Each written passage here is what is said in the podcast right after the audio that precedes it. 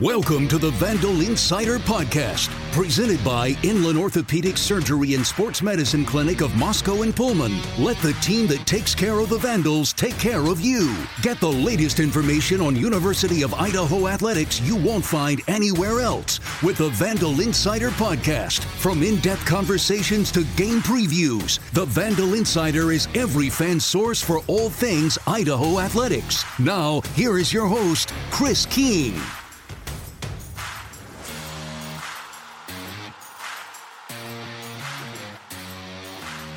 The fourth ranked Idaho Vandals. That has a nice ring to it as we welcome you into this edition of the Vandal Insider Podcast. We appreciate you joining us.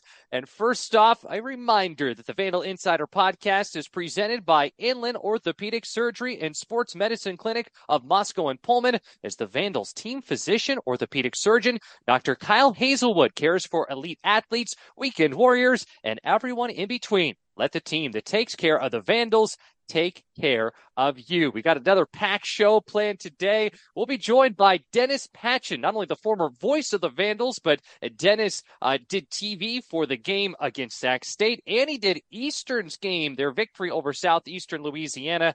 Decades and decades and decades of covering the Vandals, the Big Sky, Eastern Washington. We'll get his perspective, and he will have the game coming up on Saturday when the Vandals head up to the red turf at Roos Field in Cheney for their top 25 battle, second week in a row, a top 25 battle against Eastern. And we'll also get caught up with brand new women's basketball coach Carrie Eighmey. We'll get up to speed with Carrie Eighmey on the latest with the women's basketball program, getting ready for her first year. And shoot, uh, tip off to the season will be here before we know it. But getting things kicked off, joined by Chris Hammond from the VSF. Chris, you were there on Saturday. The Vandals a 36 to 27 victory, the home opener, the Big Sky opener, first top 10 battle at the Dome since 1994. What were your thoughts on what was a thrilling victory for Idaho on Saturday? Uh, everybody was right. I think about every conversation you listened to, any podcast, any article you read, everybody said this was going to be a slobber knocker. It was two top teams going at it, and that's exactly what we saw. I mean, uh, Idaho never trailing in this game was a really good safety net as a fan, kind of sitting there like, okay, at least the best they can do is tie it up here. They can't take the lead, so we we we had that working for us, which was which was made it a little less uh, painful in the heart some of those moments. But man, it was just we would hit, they would answer, and um, the offense moved so incredibly well. We only had to send the punt team out twice, um, and only got uh, one punt officially in the books. So uh, the offense clicked, and that's what was so crazy about this game is though you know the scoop and score there at the end from the defense, but you go like, oh wow, the the defenses must have played great, and these offenses must have struggled. And no, the uh, the defenses kind of bend but not broke, and the offenses were able to kind of go tit for tat there for a while, and uh, it was it was just so fun to watch, watch that game. Uh, just two teams I hope we don't see them in the playoffs because I mean I, I, don't know if I can take another Idaho Sac State game. But the last two have come down to the wire. Uh, I I think I'm ready to see Sac State next season. Let's let's avoid them the rest of this season. Unless it's in Frisco, then we can't control it. well, and what a victory it was for Idaho. You look at what Sac State had going for them coming into that game.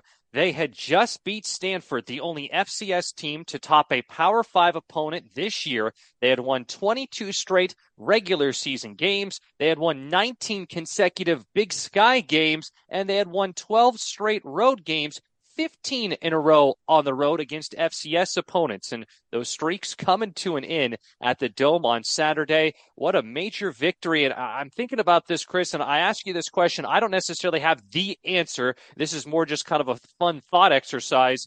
This was a great way to start off the home schedule for the Vandals. Again, a big, big sky opener for Idaho with the win, but this is a great home win I don't know when the, the, the this is the best home win since. Uh, there's no necessarily right answer, but uh, we're talking years and years since a home win that that means this much, that is as impactful as this.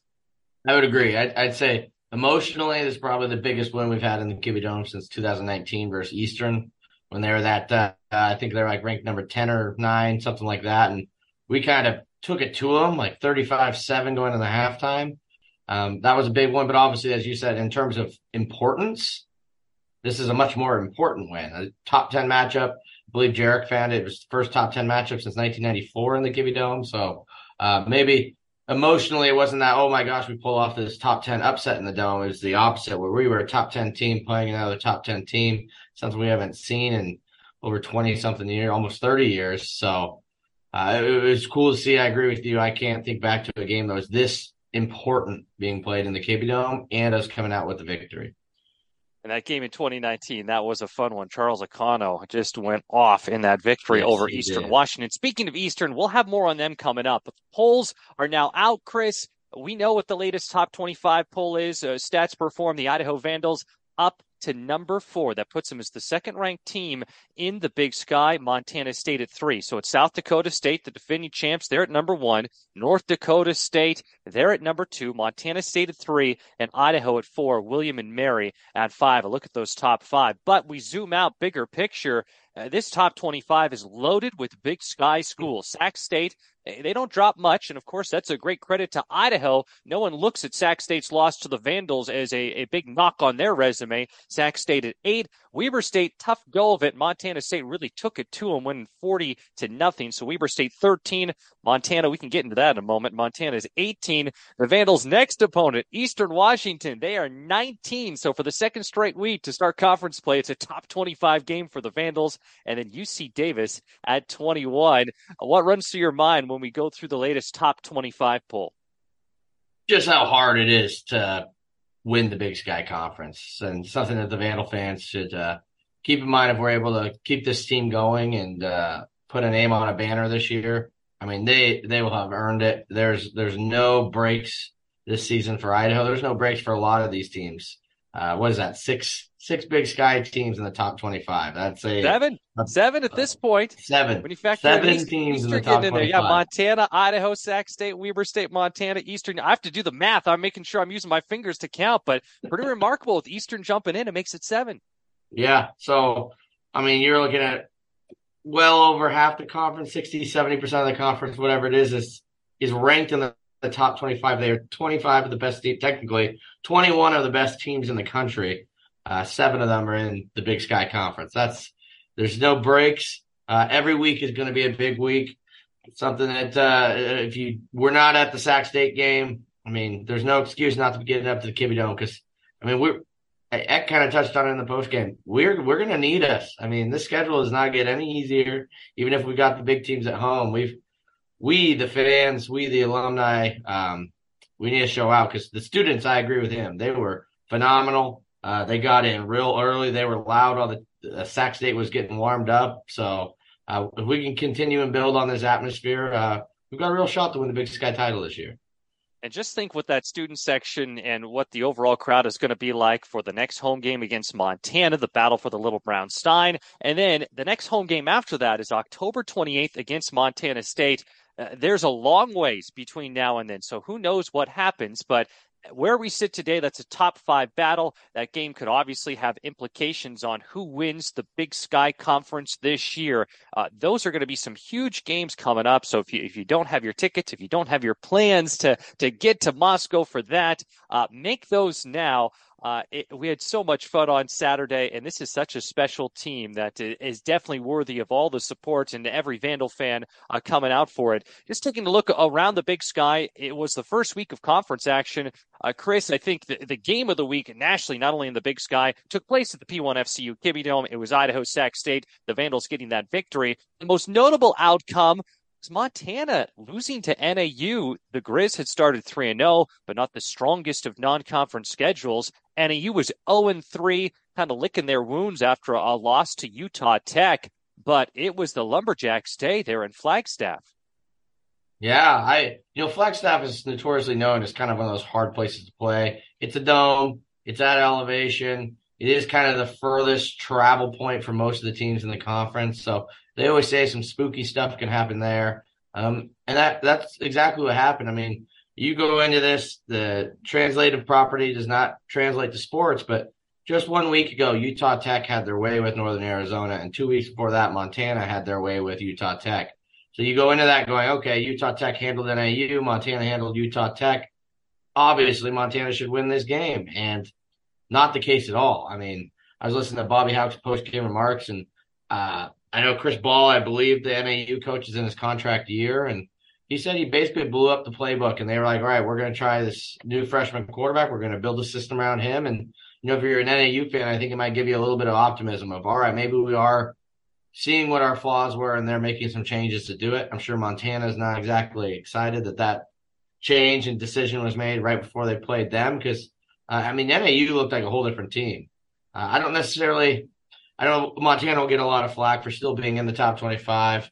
Um, I think they're probably still a top 25 team. I don't know if 18's where they I would put them, but uh, I don't have a poll in the, uh, a vote in the poll, so uh, we'll, we'll, leave it there. But uh, yeah, I mean Montana that that was a shocking matchup, and then even keeping it in the Treasure State a little more. I mean. A different kind of shocking. We had another top 10 matchup. There was one game that's going to compete with Idaho for game of the week this year or this past week, it was top 10 matchup, Montana State against Weber State in Ogden. And man, Weber State did not show up 40 to zero. A defensive team. I mean, Weber had a defensive coach. They hired their offensive coordinator to try to become a more offensive team. And you, whew, getting just zero dropped on you is, not a good look for Weber State. Hopefully it's just a bounce back and goes to show that Montana State might just be at a national title tier this year.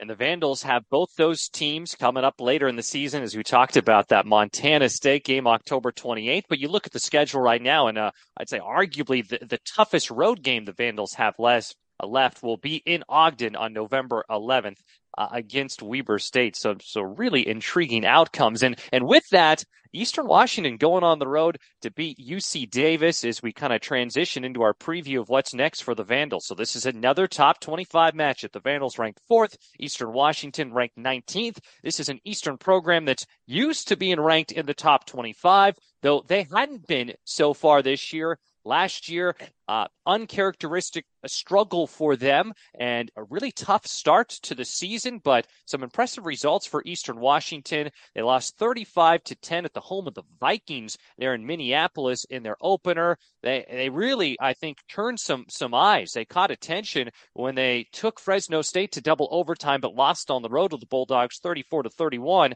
But since then, their home opener, they beat Southeastern Louisiana 40 to 29. Of course, the Vandals are familiar with Southeastern Louisiana because that's the team that, that knocked Idaho out of the FCS playoffs last year in Hammond. And then they went on the road on Saturday and beat UC Davis 27 24. It all makes for, as we said, just another intriguing matchup for Idaho. There is uh, there's no gimmies to start conference play for the Vandals. No, no, there is not. And I think I touched on this a couple weeks ago. Eastern Washington, every year they've missed the playoffs, they've bounced back and made the playoffs the next year. So maybe people were a little too quick to think Eastern wasn't going to be able to pull this off. Um, this is kind of their first r- real test, I would say. I mean, in, a for what they might consider a winnable game. I mean, NDSU handled them at the beginning of the year, but NDSU has showed out to maybe be a little bit back up to where they were. So that game doesn't look as bad. And then um, I mean, Fresno State, they take them down to the wire. That's a big momentum, confidence builder. And then, you know, Southeastern Louisiana uh, just doesn't really look to be the team that they were last year when we played them. They've had a, a rough start of it, uh, starting out the year 0 and 4 and just getting upset by a conference team that was predicted last in their conference. So, um, Southeastern, uh, not quite the team that uh, they were last season, but still a good win for Eastern. And they're building a lot, a lot of momentum coming in with a big win over UC Davis now they get to host us at home. You know, Aaron Best is uh, not going to let his team sleep on this one. They're going to have plenty of motivation after last year in the Kibbie Dome. And I mean, this game, since we've come back to the big sky, correct me if I am wrong, but the home team has won it every single time. That sounds right. I even think back to that first uh, goofy spring game that there was, and not that the spring season was goofy per se, but that was just kind of there was some uh, uh, some interesting yeah. bounces. Are uh, one call in particular in that game I, I think back of where there's just uh, you know there's just a sprinkle of uh, of just a little bit of you know different element. It seems like when Idaho and Eastern play. And speaking of that recent history, let's just go back the last two years. Idaho getting a, a, dominating win over Eastern Washington last season at home, and I know that was that was satisfying for a, a, lot of Vandals, specifically guys on the team who had been in the program. Idaho beat Eastern last year, 48 to 16. But you go back two years ago, Chris, October 16th on the red turf at Roos Field in Cheney, Eric Barriere went off and Eastern beat Idaho 71 to 21. And I know for the guys who are still in the program who were around two years ago and uh, were part of the team, played in that game. That was a that was a tough day for the Vandals. And I think they particularly want to have a different taste in their mouth uh, when they leave Cheney compared to what was a 50 point loss. And, you know, it's interesting how, how quickly things can change where Gevani McCoy played in that game. And who knew, you know, a little more than 365 days later, Gevani would be the Jerry Rice Award winner. Who knew he would be the outstanding quarterback that he is, and just the one of the top players, uh, pound for pound in the Big Sky Conference. I think everyone recognizes one of the best quarterbacks at the FCS level, but that's when he was still getting, you know, dipping his toes in the water as a as a true freshman in the year that he was able to redshirt. So a lot can change, and I know that this will be a, a big opportunity for the Vandals as those guys who are around, and I'm sure the ones who weren't around will be reminded by the guys who were with Idaho two years ago about the last time the Vandals played in Cheney. You're you're 100 percent right. I mean, we, didn't. I hate to go all the way back, but man, I feel like we didn't touch on Gevani's McCoy's uh, performance against Sac State. I mean, six incompletions, two touchdowns, 200 yards. Like he is just putting together. It's maybe not as flashy as it was last year, but he is quietly putting together just this another fantastic season. Six incompletions. I mean, Stanford had 13 incompletions in their game against Sac State. So, I mean, McCoy playing at a Power Five level. Um, you love to see it. And Eastern Washington, same kind of thing. They had Gunnar Talkington last year, and they really it feels like they found their guy with Kekoa, and they're kind of starting to look a little bit more like that frisky Eastern team we've seen, where they have that dual threat quarterback that can just kind of take the top off of teams. Um, he might not be an Eric Barriere, he might not be a Vernon Adams, but I mean, this is an Eastern kind of guy, and I, I think we're in for a real uh, offensive showing this weekend uh, on the red turf there in Cheney.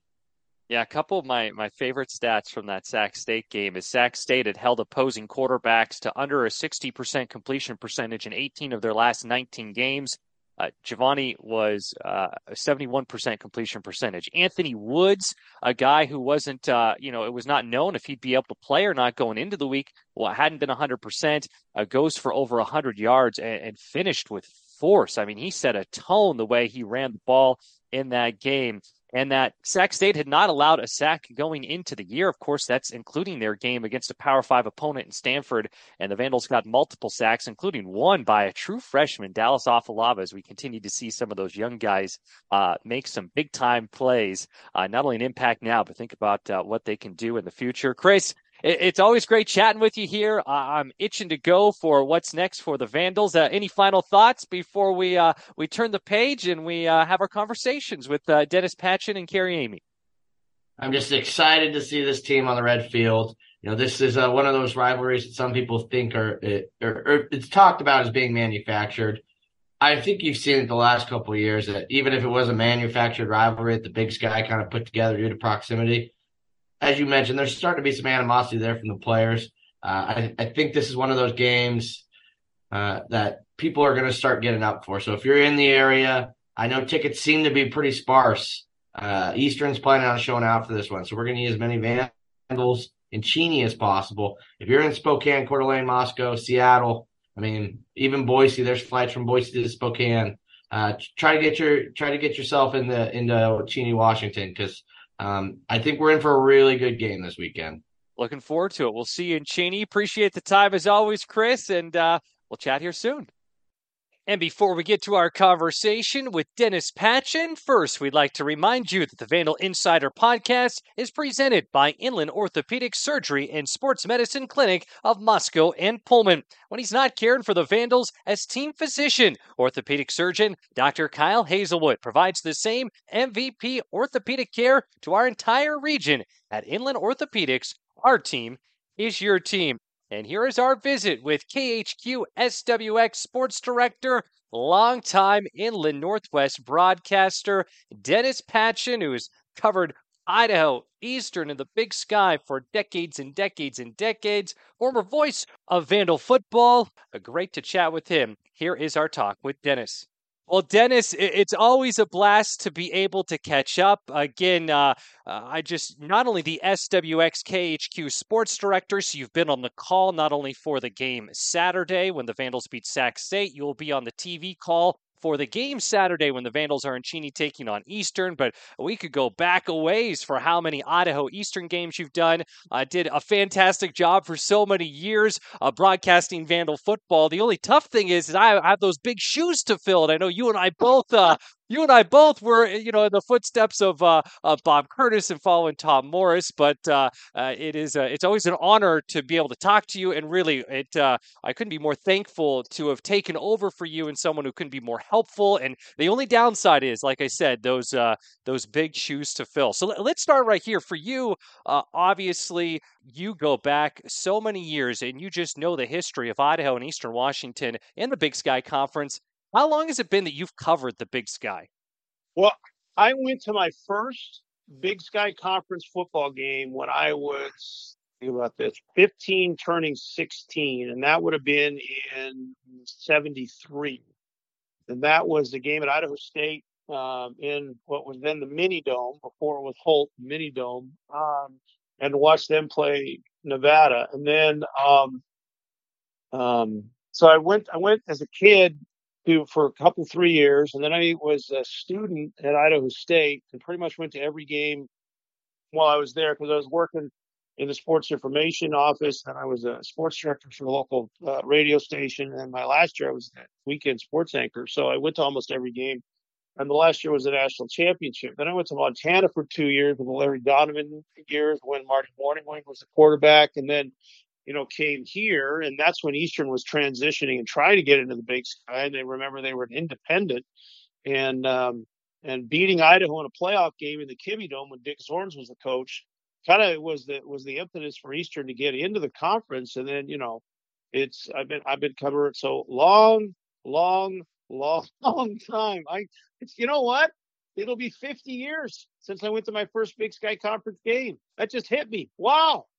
My goodness. Well, there's no one better to talk to and to add context to, to, everything. And for the Vandals, obviously, not only you covering the team, but eh, broadcasting the games for years and years that you were there for uh, the end of the Sun Belt years, for the winning the famous Idaho Potato Bowl, and the beginning of the years back in the Big Sky Conference. So here, uh, Idaho on Saturday, that was a big win. You were on the call again uh, for that victory over Sacramento State, the first top 10 matchup for the Vandals at the Dome since 1994, ending uh, all those long winning streaks, uh, regular season win streak, conference win streak, road win streak for Sacramento State. What were your takeaways from that clash that uh, went right down to the wire? The final score doesn't really illustrate that it was a game winning field goal with one second left. What were your takeaways from that game? Well, first of all, that, that last touchdown was important to some. That's all I'm going to say at that point in time. So, um, no, I, you know what?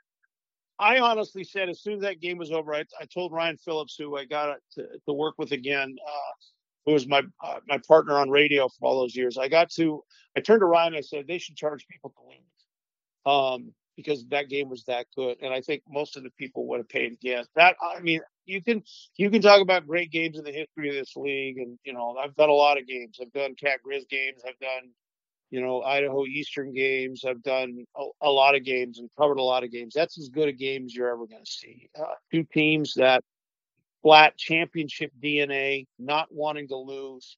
I mean, Idaho looked like they had Sac State buried in the fourth quarter. They were at 10, and, you know, the Hornets rallied. Um, that, you know, they weren't going to go quietly, and Idaho wasn't going to let them, you know, get out of there with a win. It, it was as good a game as you're going to see. Defense, offense, just, just, just everything. And, and you know what? You could see, and I, I know you saw this from the booth on the radio side, there was plenty of emotion uh, in that game.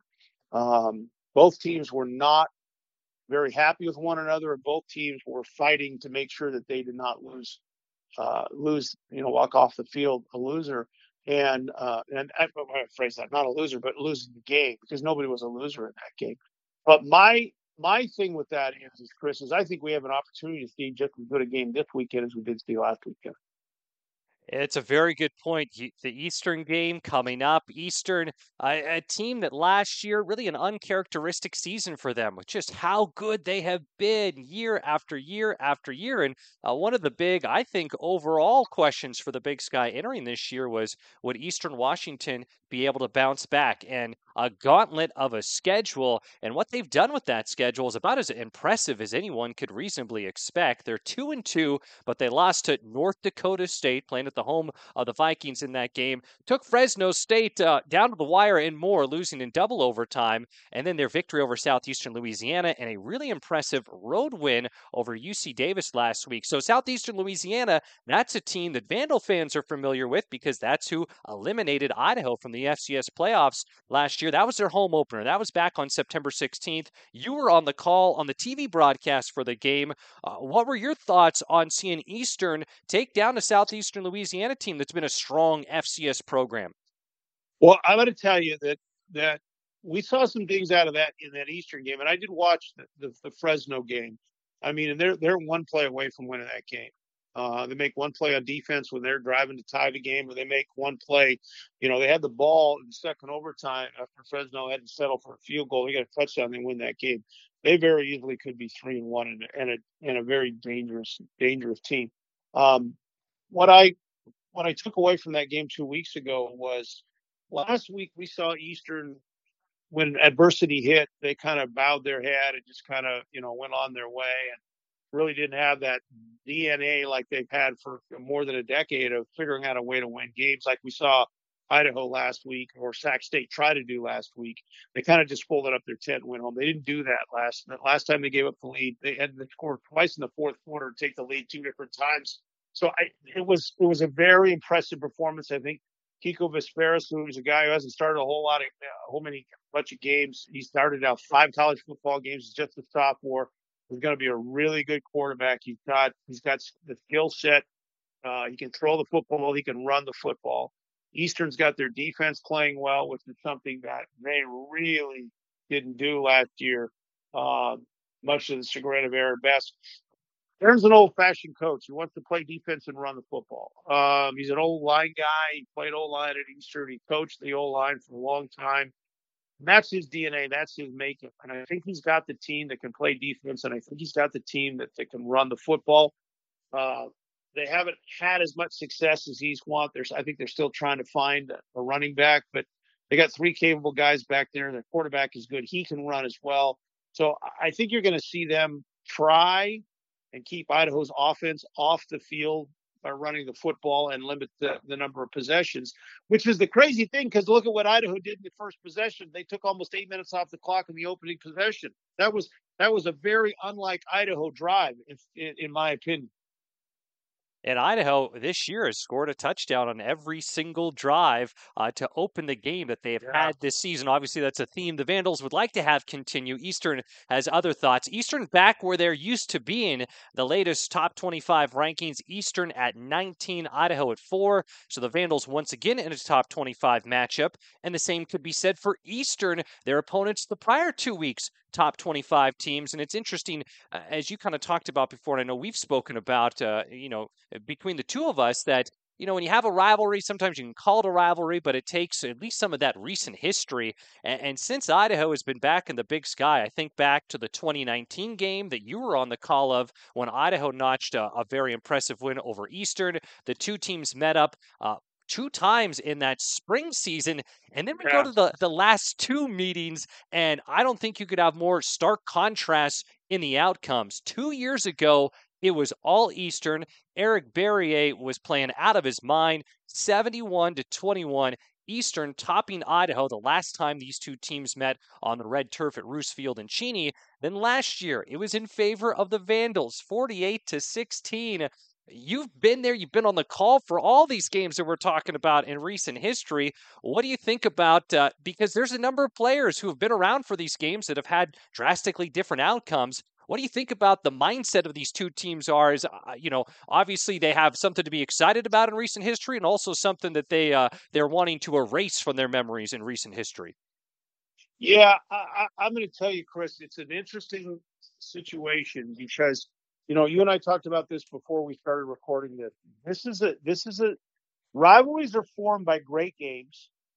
They're formed by passionate fan bases who have a bit of a disdain for the other fan base, and we have those. They're separated by distances. Close teams seem to have a rivalry, and we have that. They're also established by if guys think they got embarrassed or if guys think they got their score run up on them. And I don't know if if the second is true, but I know that that that the the the, the Idaho guys got embarrassed when Barriere went crazy against them. And I know that when Idaho, when Eastern came in, that was a team that was flying high, and Idaho punched them right in the mouth and scored early and often in that game. Both teams have a lot of guys on this team that knows knows what it's like to dominate an opponent, but both teams have a lot of guys on this team that knows what it's like to get embarrassed, and that combination makes for great rivalries. And I know there's not a lot of love lost between these two programs. And now that they're, you know, they're recruiting against one another, their essence going after pretty much the same type of athlete in the same type of area. Winning is important for more than just walking off the field. It's important for, you know, for teams trying to get into the playoffs. It's important for recruiting. It's important for eyes on your program. They're served by the t- same television market this this this I think it's going to be a great game, and and all of what's happened over the last few years, you know, heck, Chris playing twice in one season. Are you kidding me? That's I mean that that's a recipe for instant rivalry. You throw a match in a pile of wood and it explodes. So they played, you know, three times and or you know twice that year, and then the, the two the last two meetings. Holy cow! This could be really really interesting. You know, it's funny you say that, and I hadn't really thought about it in that context. But twice in the spring and then once in the fall of 2021, that made for three matchups. I know we talked about it at the time, but now we're a couple years later. But you are yeah. totally right that those two, just the, the programs kept meeting up time and time again over as short of a span as is possible. One thing I think is interesting that I, am sure uh, we both will be talking about uh, come Saturday in this game between Idaho and Eastern is the fact that October 16th, 2021 when Eastern beat Idaho by 50 points. Gevani McCoy played in that game as a true freshman, and then Eric yeah. Barriere had seven touchdowns in that game. McCoy came in seven of 14, 82 yards, and two interceptions. But he was, you know, put in a pretty uh, just difficult spot, and not that uh, that was the Vandals. You know, they didn't have any choice at that point. He split time in that game with Zach Borisch, but I remember thinking that Gevani held his own pretty well in that game and, and, took some hits and really showed some I just I just stature I thought and some toughness especially for a true freshman. And here we are 2 years later and it's remarkable to think what he has been able to do winning the Jerry Rice award last year. It just uh, things can can happen quickly and McCoy has just emerged as one of the star players and not just the big sky but across the FCS I agree. And you know having played the red turf is an interesting beast in the in, because it takes a little bit of an adjustment the first time you're on there. certainly for the quarterback looking down the field, he's not seeing green, he's seeing red. It's a little bit different. And he's been on that field and seen that field. He's played on that field. It's done against the defense down the field. That should certainly uh, help him out uh, this weekend. And I think you know, as good as he was last year, we still have to remember he's a he's a he's a relatively young quarterback. He's only starting his second season. His number of starts are what twelve. Did he did he start that game? I think Zach Moore started that game. They kind of split um, time. He saw he saw action in three games of it, not you know only yeah. you know, a little bit of time. And and to be honest with you, he's still a young quarterback. But having having played there, having gone against them, I think that will that will do him wonders. Um, I, I think I think here's the crazy thing is, and you you know you used to say you know look ahead to this um, you know, when guys are seniors and what it's going to be like. But with the transfer portal now and NIL, you never know if guys at FCS level are going to stick around. But if Gevani McCoy and Kekoa Visperas, who are both sophomores eligibility wise, stay at Idaho or stay at Eastern and continue their development and continue where I think they're going to be, that Eastern and Idaho in two years will have the two best quarterbacks in the conference. They're they're they're as good as anybody else in the conference. But if these two guys continue to develop they're going to be as good as anybody in the, in the FCS, and we get a chance to watch them if they stay three more times, which is ridiculous. Well, it's funny. We're talking here today, and the Vandals are getting ready to go on the road. Though those first three games of the season on the road, those were true road trips. This is is as good of a road game as the Vandals can have going to Eastern Washington. And I know you you've traveled for Vandal football over the years, but when you were doing the broadcast, uh, part of that was during the Sun Belt years. I know you've got so many great stories. I'm just thinking when we have an, an easy road trip here to go up to Cheney this weekend, I'm thinking about road trips for you during those Sun Belt days uh, heading to Appalachian State or Troy or South Alabama? What comes to mind when you think about some of those those trips that you made to go all the way down to some of those Sun Belt schools during those years? Well, the, the, the first memory I have is we we went to Alabama three times in the same season. Uh, we went to Troy, went to South Alabama, and had a non-league game with Auburn. So we made three trips uh, one season. Um, New Mexico State, which I think, because we used to fly out of Lewiston, New Mexico State was the closest Sun Belt game, and the next closest was Texas. So, in essence, a minimum of probably, I don't know, almost three hours, and then everything else was three or four hours. Um, it travel was was not easy uh, in that conference. Um, and in fact, I mean, I, people didn't know I live in Spokane. Um, so even even Idaho home games, I was making the drive to Pullman, and then we had to drive to Lewiston. Ryan Phillips lives in Coeur d'Alene. We had to drive to Lewiston to catch the plane, and then drive home from Lewiston uh, after the games were over. So it wasn't easy. It it is so much easier now uh, for this team. I mean, you know, Flagstaff's not an easy place to get to, and there's some other outposts uh, in the Big Sky, but it's it's certainly it's it's it's better. I mean, you know, the, the, road trip that I'll never forget um, is is the is the win at Troy, where we had airline issues. Uh, the charter service, and we, we basically, uh, for whatever reason, it slipped through the cracks. We were were not able to get uh, a, a, plane um, in time. Well, in time in time to to really get there. So we we left Spokane at two o'clock in the morning uh, Friday night, Saturday morning for an afternoon game at Troy. So we touched down. So you know it's a, it's a, a four hour flight and a two hour time change. We touched down about nine o'clock in the morning.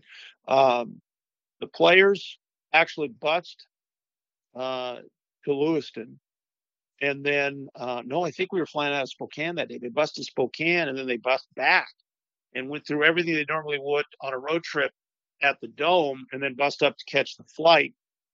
Um, and then flew and then went to the hotel for an hour. Ryan Phillips and I, the broadcast, we just drove because the drive, not only was it a trip to fly, he had another hour drive from Montgomery to Troy.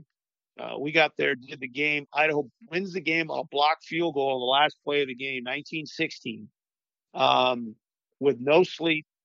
Uh, we were in we were in Alabama less than 20 hours.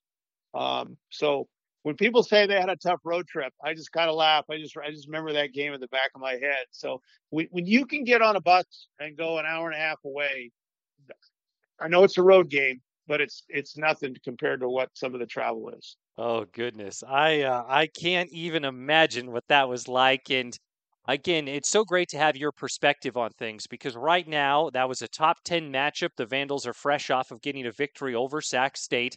The Vandals ranked fourth in the latest FCS top 25 poll. And, you know, there's a lot of tough games in front of Idaho. There's the Eastern game. And, you know, the team can't look past Eastern, but we just know what the rest of the schedule is. There's a lot of challenges. Montana comes to town. Montana State certainly looms large, the only Big Sky team ranked ahead of Idaho in the schedule. But, you know, two years ago at this time, or even less than two years ago, there was a coaching change made after the end of the 2021 season, and you just you never know what happens. But it really seems pretty remarkable what this coaching staff has been able to do in just this short span of time.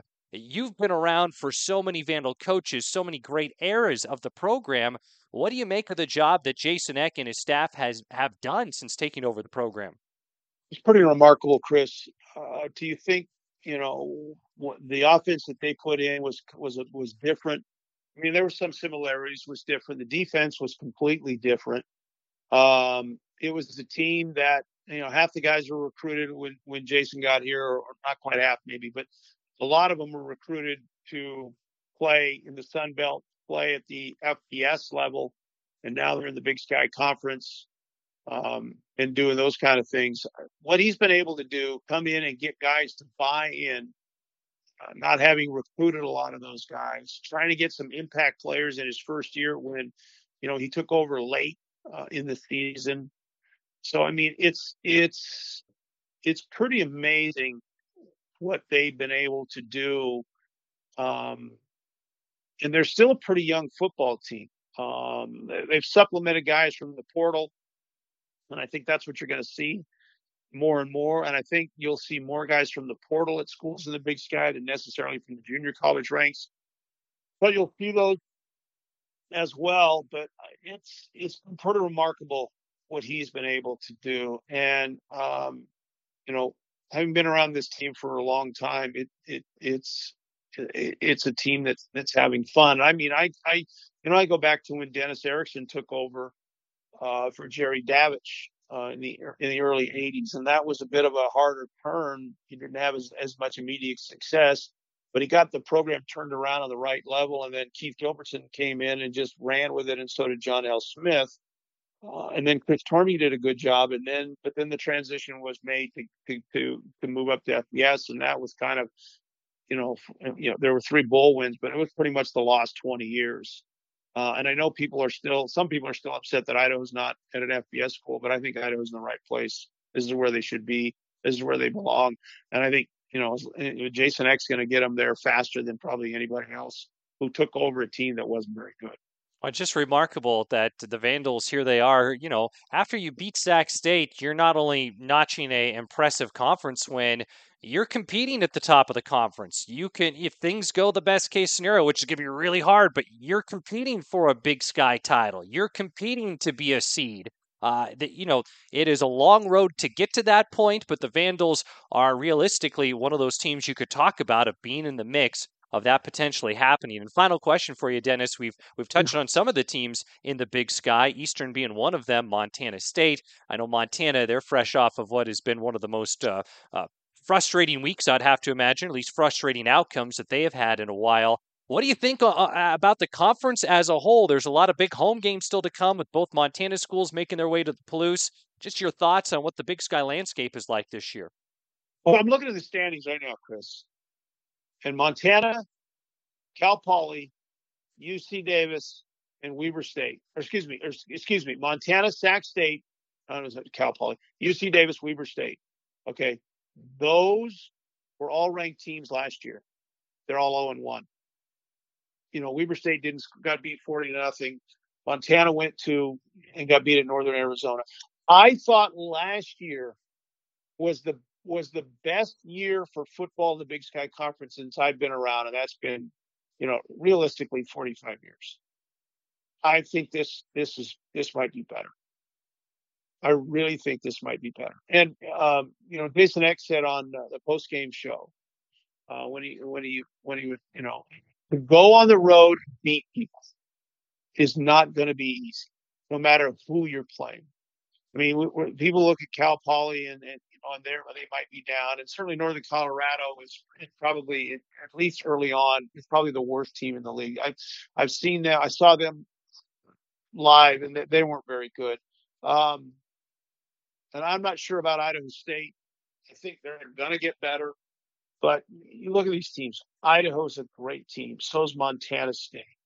Um, I still think Sacramento State's a great team. I, I still think Weber State is going to get into the playoffs. I don't know about UC Davis, but I mean, they have they have looked good at times. Um, Eastern Washington uh, should have beaten Fresno State. Let's be honest; they should be three and one, and they figured out a way um, last year or last week to go on the road and win a game when when road games are not going to be easy to win. And you look at this league. Uh, if anybody goes through this league unbeaten, might be the greatest season in the history of the Big Sky Conference because there, there, there, there's you're going to have. I mean, I haven't looked at everybody's schedule, but you're going to have a minimum of five difficult games. No, you're spot on. And so many teams had tough week one games, too. Looking at that slate last week was daunting on some of those uh, big time matchups. Uh, Dennis, I appreciate you. Thank you for doing this. It is always great to be able to to have a visit, and uh, I just can't wait for this game on Saturday, and look forward to seeing you up there in Cheney at Roos Field.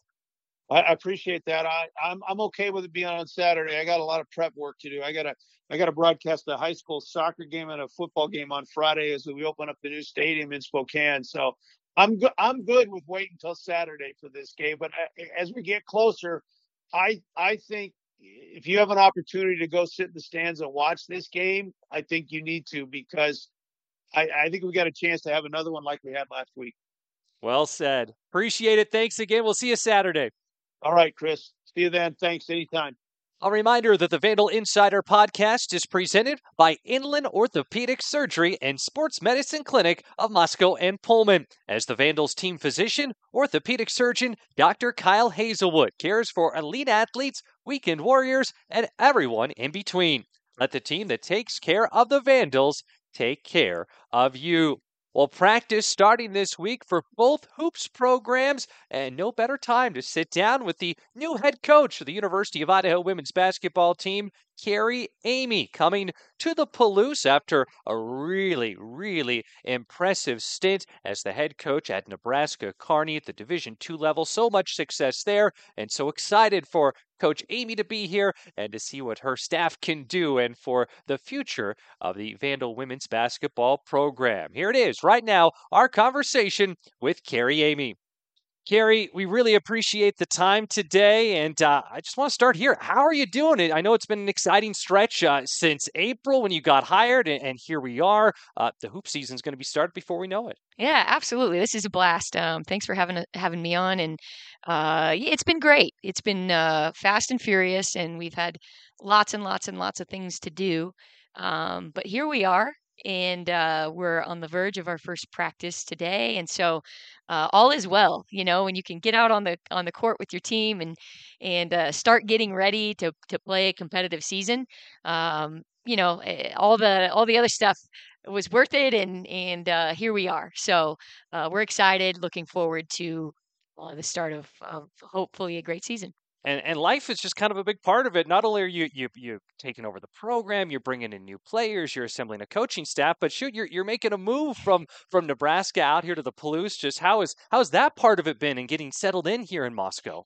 Yeah, you know, um, the housing market was a little tricky. Um, I hear that from everyone that uh, is from around here, but uh, we yeah we found a a, a house and and uh, we were able to move in right before the school year started. So uh, literally the week before. So um, I wouldn't maybe highly recommend that. Um, you know, because uh, there was a lot going on to, to prepare, but uh, that's just how the timing worked out, and and uh, went pretty smooth. So um, it's it's nice to be able to have your things finally, and to be um, in a place where you feel settled and, and in your home and those sorts of things. So the timing couldn't have been more more perfect. And with that, it was a busy summer, not only everything that has to do with the program, but I know getting out and getting to meet Vandals and being at different booster functions. Uh, what have been some of the highlights of being able to just uh, be able to, to be introduced to and meet Vandal fans for the first time? Yeah, you know, my first uh, real encounter with Vandal fans was um, the spring game.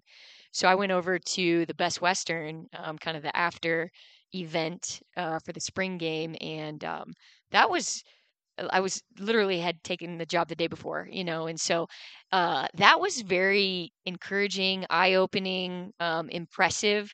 Vandal fans are passionate.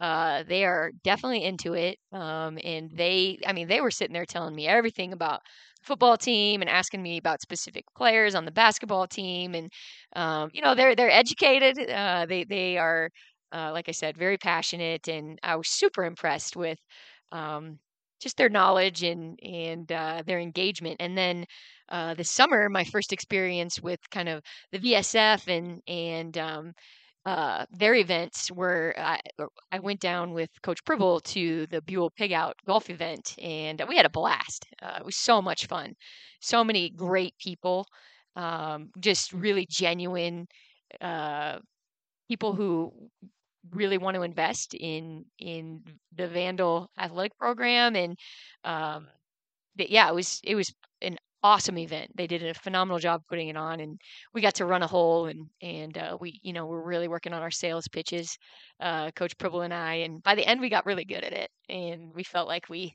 we we did our due diligence in in helping the cause. But uh, you know, I I I've been to that one, and then also went over to a great event over at Coeur d'Alene, and um, uh, also really met some incredible people and and um, you know our VSF does such a great job of connecting um, you know, Vandal fans and donors and alum, and it was again a very very impressive event. So um, I think we were able to auction off some, uh, um, you know, some uh, day day to be the coach, uh, Vandal coach. So we're looking forward to that. Um, uh, so yeah, it, has been every event that I've been to, I've been thoroughly impressed with. Um, you know, supporters and and uh, passion.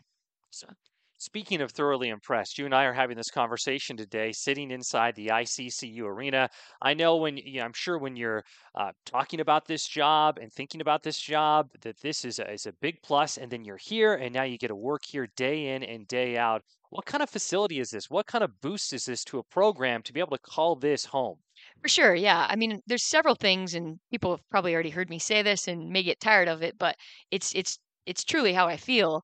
Uh, you know, it's one of those things that you see it online, right? You see pictures of it, you may see a video of it, um, but then when you walk into this building um, it's a whole different experience. Um, you know, and whether it's the wood or the architecture or the combination of of both, um, and then you throw in that it's it's a gym. You know, for a basketball coach is also really cool. Um, but it's it's as as impressive of a of a basketball facility as I've ever been in. You know, I've been in a lot of really big ones, a lot of really nice ones, um, but this is uh, it's intimate. It's uh, it's warm it's uh it's kind of a work of art in some ways and then it's it's also a really really cool basketball facility. Um so just super grateful to have the opportunity to to show up here every day and to be able to work in such a, a beautiful place um and then you know be able to go down on that floor and and be able to to have a team that gets to to practice in here every day and and um you know it's it's very very unique um, and uh, like i said probably one of the most impressive places i've ever been in and uh, everybody needs to come check it out for themselves because like i said it it, it feels much different than uh, than what you see you know when you see a, a picture of it although the pictures are impressive. And with that whether you're recruiting players or you're putting together your coaching staff i know this is a big selling point. Let's start with the coaching staff what was it like? You take over the program, and obviously that's a, such a huge aspect of it is the people that you're working shoulder to shoulder with. Uh, how was it putting that staff together? I'm sure you're thrilled with the staff that you have to to be with you to to lead this program into the future. For sure, yeah. You know, I think um, when you're considering taking the position like this, especially at the time, it was a little bit later in the in the spring. Um, I, I think that can sort of be one of those things in the back of your mind that you're thinking, man, like this is a huge part of of uh, what needs to happen first and it's such an important part of it and almost kind of like a little bit worried about it but for me honestly um, it it happened really quick um, it happened with the right people um, and so you know part of our staff has been together for a long time um, you know, both Bailey and Devin are coaches that have been coaching with me for five plus years. Bailey uh, just um, completed five years with us, and then you know Devin, my husband, has been we've been coaching together. This is going to be our eighth year, so there's a lot of continuity there, and a lot of um, just that. Hey, you know, we all kind of know what we're good at, and and kind of the roles that we've been able to take on, and then you know being able to add two more really great coaches has just been so helpful and um, to be able to add Drew Muscatell, who was here on staff prior, um, he got us off to such a great start because he knows everyone. He has great relationships with everyone. Um, you know, we needed to have visits immediately, and um, we would have been lost without him just because we didn't know the processes here and paperwork that needs to be done and and who does what here and all those sorts of things. And he just kind of took it and and ran with it. And you know, Drew is such a um, he's just such a people person, and that's kind of how we run our program. You know, it's uh, we have you know great relationships with our with our student athletes and and uh, try to ma- establish those sorts of relationships with community members and and um, you know alum and and all of those things and as i observed him in those first couple of days when i was around here um, you know i just noticed that he had such great relationships and everybody loves him and respects him and um, you know he's just a, a person of in- integrity um, he works really hard and just does a fantastic job and he's obviously been around coaching for a long long time as his dad was a college basketball coach and so he gets it you know and so, um, to be honest, uh, I met with him, and uh, you know, at first it was kind of me interviewing him. And about 20 minutes into the conversation, I really felt like it flipped, and I started to sell him on why he should stay here. You know, and so it's kind of funny. We joke about that now, but um, you know, it didn't take me very long to to to really recognize that he would be a, a really important asset in and um, you know help in so many ways. And so um, he, yeah, he's been phenomenal and uh, continues to just prove, you know, why he's he's uh, going to continue to be a successful coach. Um, and then Arthur, uh, you know, that one came from. It's it's a really interesting story because um, my husband Devin met him in Kansas at a junior college uh, national tournament five or six years ago. And both the program that he was a part of and the and the program that we were rebuilding was kind of at a place where they were struggling both both programs a little bit and um, they just kind of were sitting by each other struck up a conversation. Devin and arthur both can strike up a conversation with about anybody and so they they started talking to each other and and kind of just you know got to know each other a little bit and then started following each other over the years and their program started to become you know way more successful and our program started to become way more successful and they just kind of stayed connected and continue to encourage each other and check in with each other and those sorts of things. And so, um, on the other side of that, uh, Arthur is also really, really good friends with Drew. Um, they used to coach in the WD, uh, coach against each other in the WCC uh, several years ago, and so um, they also had a friendship. So it's very interesting um, that Arthur was a common, um, you know, common denominator in uh, people that Drew knew and, and people that we knew, and so um, you know, uh, Arthur's unique. He's uh, you know, uh, Brazilian, and he came over to play um, college basketball, and so he he relates, especially with international students, um, in such a different way than than those of us who are, um, you know, here and who've always been here um, as as citizens of the United States, um, you know, he just connects on a, on a very different level, and he's able to, to help them understand all the different, you know, paperwork and and uh, I twenties, and and there's so many things that they have to kind of go through to be able to even have an opportunity to play in the United States. And so um, he he is a secret weapon, uh, in my opinion, from a from an international recruiting perspective and uh, he's he's bright coach. Um, has a great basketball mind. He's his work ethic is incredible. So, um, yeah, as I was saying, kind of long story short, uh, the thing that I was probably most worried about has been the thing that has probably came the quickest and and has been the most seamless. Well, that's great to hear. And it's amazing how small of a community the, the coaching community is, and great to have that kind of uh, instant chemistry and instant uh, level of familiarity with everyone on the staff. So that that's the coaching staff, and then it comes to the roster. So I know an exciting mix of returners, but also some newcomers as well. As well uh, as uh, here we are on the on the cusp of the first practice, as you and I talked today. How do you look back on the process of assembling this roster for for the team? Yeah, I mean it was again really fast. Um, you know, we kind of got here around May 1st, late late April, May 1st, and so um, the portal closes within you know just a couple weeks of then and so um, that was a little worrisome um, when you're going into it where you have several spots you need to fill on the roster and the portal is closing and there won't be any ad- additions other than um, those who are you know grad students working to get master's degrees and so we worked very quickly um, and you know we have a great mix really. We have six uh, returners, and then we had two incoming freshmen that signed NILs uh, back or NLIs, excuse me. It's funny how those uh, Yeah, right. a couple letters. It's very different now in college sports. right, we're talking about two completely different things. But uh, um, you know, they had signed uh, in the previous fall, and so um, you know, we have eight. We had eight that we kind of knew. Okay, we have these eight, and then you know, obviously seven more spots. And so uh, we we worked quickly. Uh, we were able to.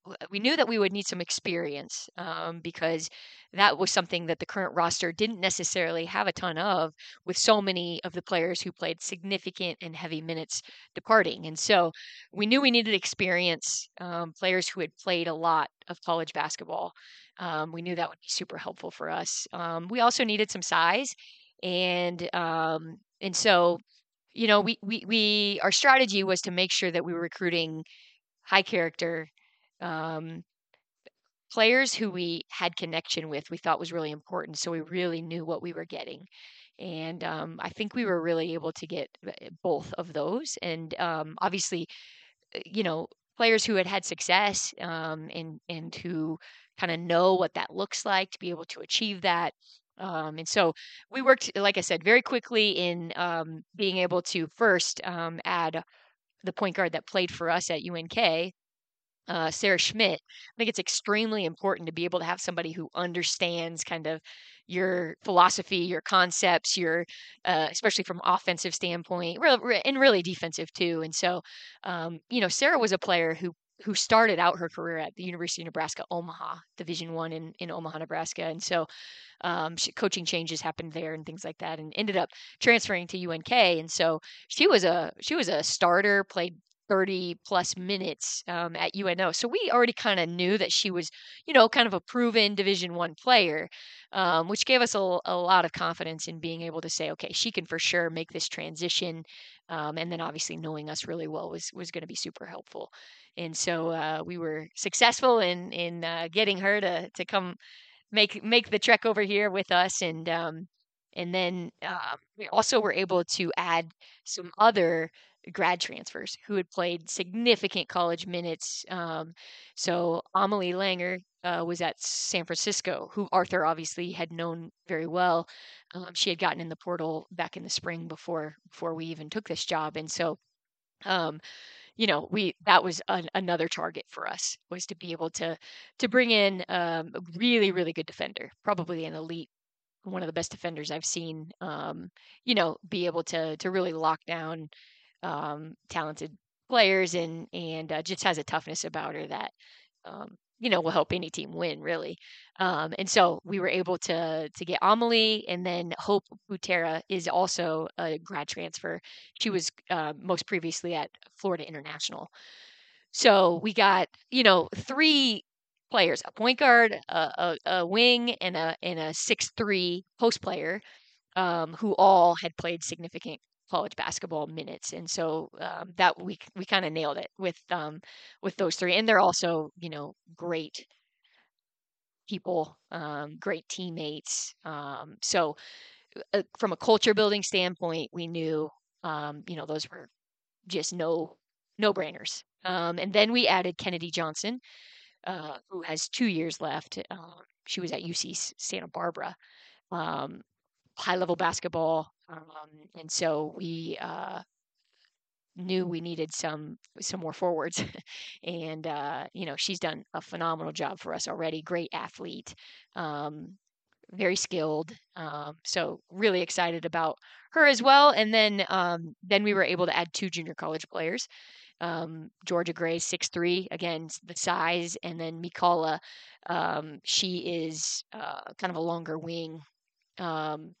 So, like I said, we were able. Uh, Bork is her last name, and so uh, yeah, we were able to add good size, you know, good athleticism, experience, um, and I'm super proud of our coaching staff because um, with that, you know, short amount of time, uh, we were we were able to put together a, a, a great roster exciting to hear about some of these newcomers that will be Yeah. in a Vandal uniform uh, coming up this season. A quick reminder that the Vandal Insider podcast is presented by Inland Orthopedic Surgery and Sports Medicine Clinic of Moscow and Pullman. When he's not caring for the Vandals, his team physician, orthopedic surgeon Dr. Kyle Hazelwood provides the same MVP orthopedic care to our entire region. At Inland Orthopedics, our team is your team the schedule right in front of us here. I know it's been publicly announced. It's exciting to think of what uh, what is coming up this season. I know when you take over late, and even in the first year, maybe your your complete fingerprints uh, aren't over the non-conference schedule, but maybe to a degree. Uh, what do you think about the, the, non-conference schedule? And then, of course, always a very competitive conference slate uh, will be here when. Uh, shoot the uh, the end of 2023 rolls around and we're off and rolling once January gets here.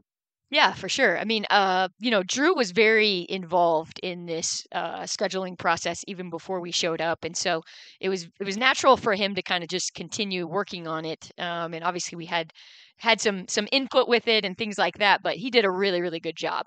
And um, you know, I think uh, obviously we're excited about going to Hawaii. Um, you know, that's always always a, a, great thing when you can go play some basketball and and see such a beautiful place. But um, you know, I, I, think there's some really good balance uh, in our non-conference schedule. You know, there's some games that um, uh, the other thing we're excited about is that we have some home games. Um, six. Yeah, six home games, and that was kind of one of our priorities. Um, you know, it's it's fun to travel.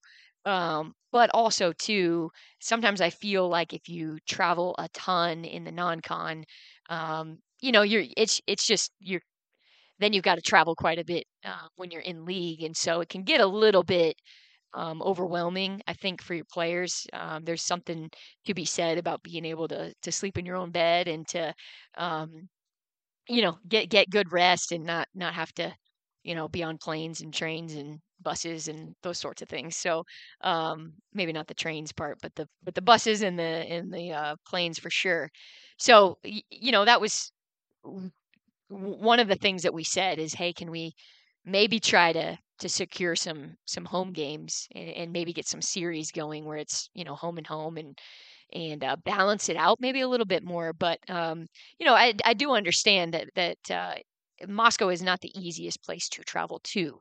Um, and so, you know, it, it's a little bit challenging to be able to secure, you know, some some home games in the non-con. Um, so, you know, we'll continue to work hard at that uh, in the future and make sure that, um, yeah, we try to keep a, a balanced non-con schedule. But, um, you know, we start out with Walla Walla, and um, it, I think it's great to play local games. Um, you know, uh, some teams that they know who the University of Idaho is. They think it's, you know, they think it's a, a cool thing to be able to come here and and play and um, you know, so because uh, we're not going to play an exhibition game, so uh, it will be kind of a, a, first game for us to be able to figure some things out. Um, you know, there's always those uh, game day, even at your home home gym uh, jitters and and um, and so you know, it's uh, to me, it's always good to be able to open open at home. And then um, you know, we've got Cal Poly, and then we go to Hawaii, um, Utah Valley at Utah State, and then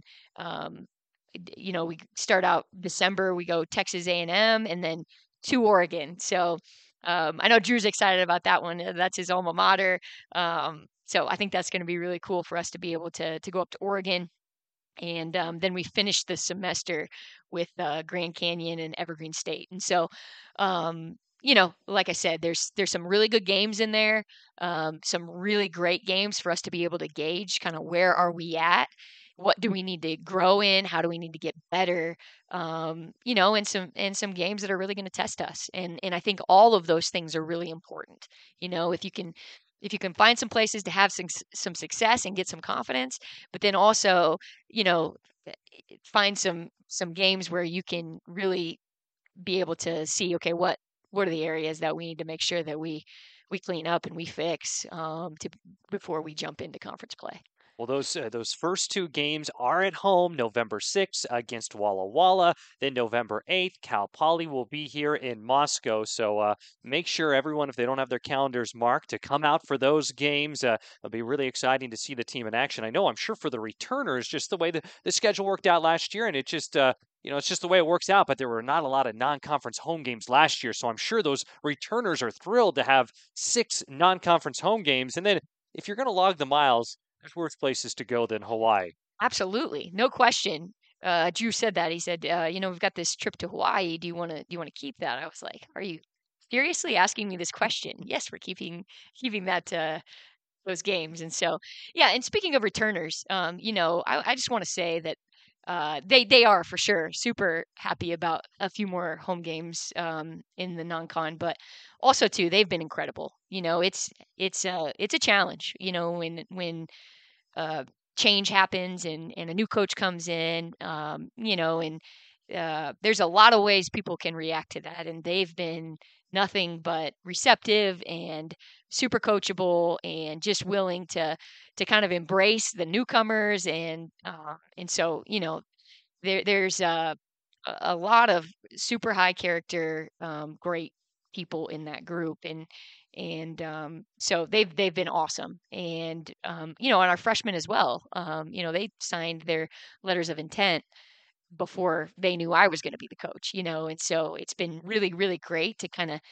We didn't get to go through the recruiting process with with any of the returners or the freshmen, and so um, just it's been great over the last you know couple of months to to really spend some time with them, get to know them, um, you know, and and uh, yeah, I, I can't be more pleased with the the type of people that they are and the teammates that they are, and so um, yeah, just super uh, you know impressed with with uh, how they've you know handled all of this a lot to be excited about uh, for the program coming up. And, and final question for you.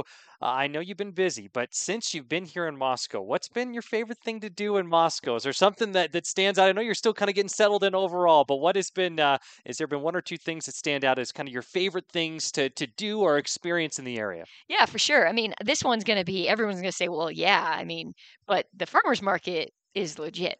You know, um, when people first kind of started telling me about it, I was like, yeah, you know, I've been to a lot of farmers farmers markets. I'm sure it's, you know, similar. It's probably all right, you know, whatever. And the first first weekend I went, I was like, oh, this is like they take this serious. Like this is this is legit. Like it's, you know, it's a big deal, you know. And so um, we haven't missed one when we've been around. You know, there's been obviously a few weekends we've been out and about recruiting and and uh, out of town. But uh, if we're in town, we're we're to make it to the farmers market. So uh, that's been very very impressive. Um, the second thing I will say is uh, uh, Devin and I, we on the weekends we really enjoy the the biking trails. So try to uh, get out and about and and check those out and and uh, you know it, it takes a little bit to learn where they take you and and uh, we've kind of hit some dead ends once in a while that we weren't expecting. But um, you know, the the thing that's interesting for us about that is is we come from a very flat land. Um, you know, the plains of Nebraska aren't exactly uh, very hilly, and so there's there's a few hills here in Moscow that uh, have been close to the death of me. Um, kind of one of those like, oh, I think I need to stop and take a break here. Um, once I once I get up the hill, but uh, yeah, it's been it's been great. Um, and and the other thing is just the people. You know, I'm from small town Nebraska.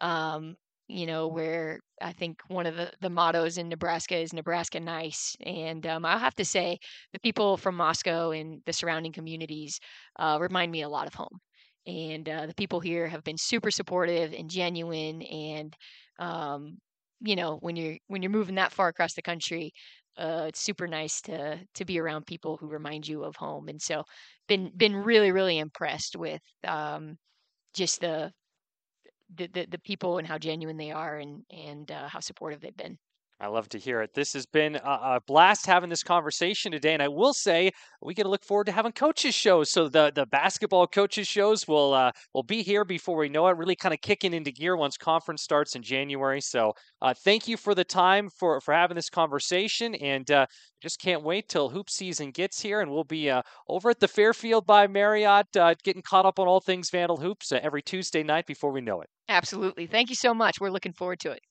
That's all for this episode of the Vandal Insider Podcast, which is presented by Inland Orthopedic Surgery and Sports Medicine Clinic of Moscow and Pullman. When he's not caring for the Vandals, his team physician, orthopedic surgeon Dr. Kyle Hazelwood provides the same MVP orthopedic care to our entire region. At Inland Orthopedics, our team is your team. Big thank you to everyone joining us on the podcast this week.